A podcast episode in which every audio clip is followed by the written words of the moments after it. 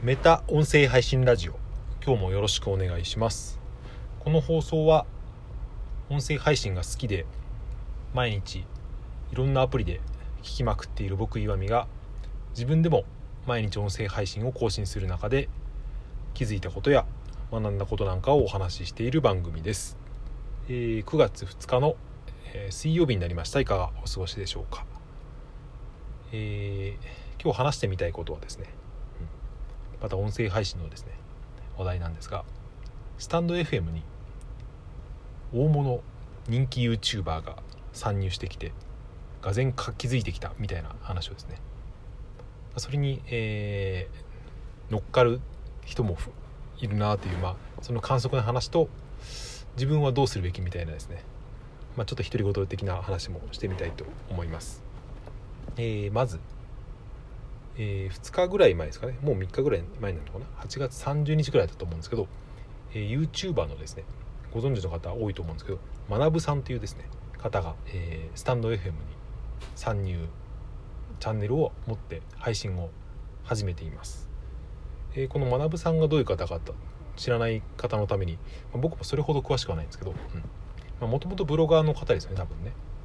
結構何百日も連続更新しててかなり稼いでるっていうのでまず有名になってその後 YouTube を始めてですねすごい人気になったんですよね。今見てみたら、えー、多分チャンネル登録が 40, 40何万とかいたと思います、えー、Twitter のフォロワーも、えー、30万人近くいたので、まあ、かなりインフルエンサーと呼ばれる影響力のある人だと思うんですね、まあ、その人がスタンド FM でチャンネルを始めた、えー、確かチャンネル名は何だったかな？引きこもりラジオみたいなそんな感じだと思うんですけどこの方は確かタイのバンコクに住んでいてそこでですね、えー、まあ、生活費はかなりかからずにでもめちゃめちゃ稼いでるっていうですね、えー、割と若者に人気っていうとこんなこと言うとなんか年寄りみたいですけど、うん。まあ、若い男性とかそういう自由な生き方をする人の、まあ、お手本みたいになってるですね、うん、方のあれですよね。それで僕もその最初の放送とか次の2回目の配信とかちらちらと聞いたんですけどその中で言ってたのがですね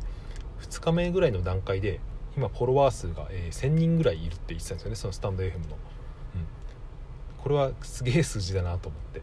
えー、いいねとかの数も700とかついてたのかな。ちょっと僕は他の人の配信でそんな数を見たことがないので多分下手な芸能人がチャンネルを持つよりですねやっぱり相性がいいんだなって思ったんですよね。芸能人ってやっぱり今でもやっぱりテレビとかそういうところで人気ある人ってこのラジオのですねえラジオじゃないネットの特にそのこういう音声配信っていうのはそれほどですね何て言うか親和性が高くないというかあまりそこまでたどり着かない人が多いと思うんですけど、まあ、ネットからその学さんを知って、まあ、YouTube をよく見て Twitter も見てみたい人だと多分その音声配信のですねスタンド FM にダウンロードして、えー、聞きに行くっていうハードルがすごく低いと思うんですよね。別にあじゃあ僕も聞いてみようとか。その中で僕も私もやってみようみたいな人が多いと思うんでこれはですね、うん、かなりすごい波が来たなと僕は思っているんですけど、まあ、その流れなのかどうか、まあ、流れは関係ないかもしれないけど他の競合でもですね動きがあってまず Voicy が9月1日に昨日ですねプレミアム放送っていうのを解禁してこれは、えー、有料のチャンネルをですね始めて課金をしたプレミアムに登録した人じゃないと聞けない放送が聞けるっていうですね。ちらっと見てみたんですけど、えー、始めていたのがワーママハルさんとかあとハーチューさんとかも始めてたかな。あと周平さんとかですね。大体その800円とか1000円ぐらいで、えー、月登録をしてそうすると登録をした人だけが聞けるチャンネルがあると、まあ、これはどういう使い方をするのかなっていうのは割と謎ですけど。まあ何て言うんでしょうね。ファンクラブ的なものなのかその有料チャンネルみたいな、えー、ものなのか。でも Voicy でそういう有益な情報を発信してる人っていうのはもう無料の段階からかなり有益なんでそれをプレミアムにしたところで何か変わるのかなとも思うけど。うんその代表の緒方さんが喋ってたことをちょっと聞いたんですけど、まあ、それによるとまあ配信者をまずですね、えー、ハッピーになる仕組みを作りたいっていうことで多分これは Voicy のもともとのなんか理念というかビジョンだと思うんですけど、まあ、そういう関係でやったと、まあ、これはですね前々から1年以上前から準備していたって言ってたんで、まあ、多分このスタンド FM には関係ないかなとも思います。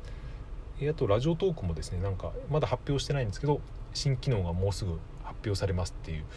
えことをですねツイッターで見たので、うん、何かしらの手を打ってくるのかなと思ってですね音声配信はかなり、うん、活気づいてきたなと。やっぱ一人人気者が来るだけでですねかなり変わるんですよね。まあ別にデータをチェックしてるわけじゃないですけど多分スタンド FM のここ数日のですねダウンロード数っていうのは普通の別に何十倍とかになってると思うんですよね、やっぱダウンロード数全体で言うとやっぱり歴史の古さもあって僕は今ラジオトークとスタンド FM っていうこの2つを対比してますけど、えー、多分全体のインストール数でいうとまだまだラジオトークの方がすごく多いんですよね。Google プレイとかで見れますけどちなみにラジオトークをですね iPhone でラジオトーク使ってる人ってほとんどいないみたいですね。さっき Apple Store で見てみたんですけどラジオトークのダウンロード数は300いくつだったんで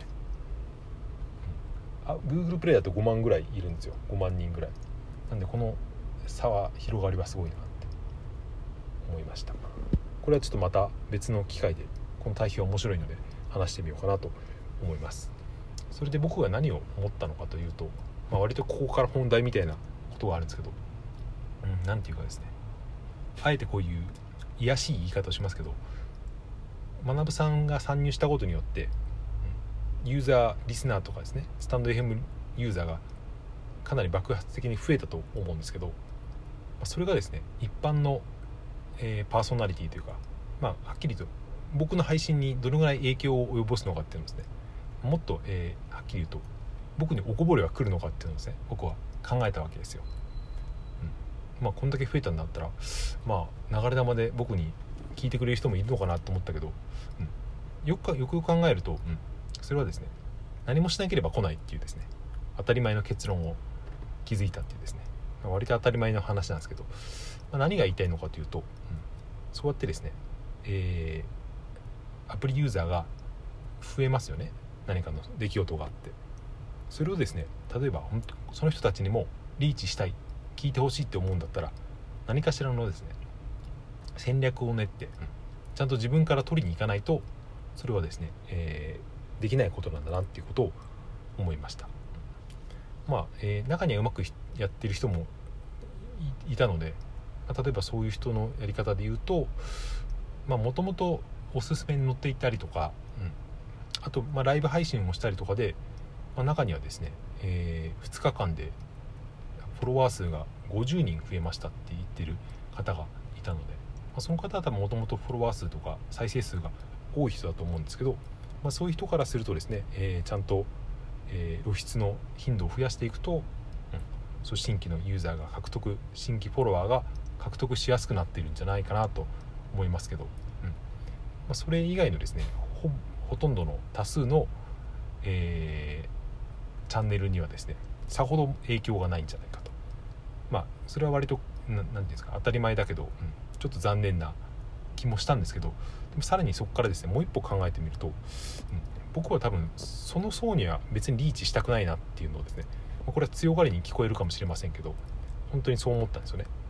まあ、これ、うん、かなり今8分ぐらい喋ってるからここまで聞いてる人はあまりいないと思ってあえてこういう言い方をしますけど学さんのファン、うん、YouTube のコメントとか Twitter の、えー、リプライとか見るとはっきり言いますけど、うん、頭の悪そうな人が結構多いんですよね。ほとんどと言っていいっていうか何、うん、て言うかさね、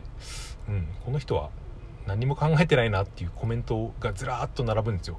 まあ、有名の YouTuber とかそういう、まあ、Yahoo のコメントみたいなヤフートピックスのコメントみたいなそういう匂いが結構するんですよね。何ていうかそこに露出して自分のコメントが目に触れるだけで気持ちいいみたいなですね。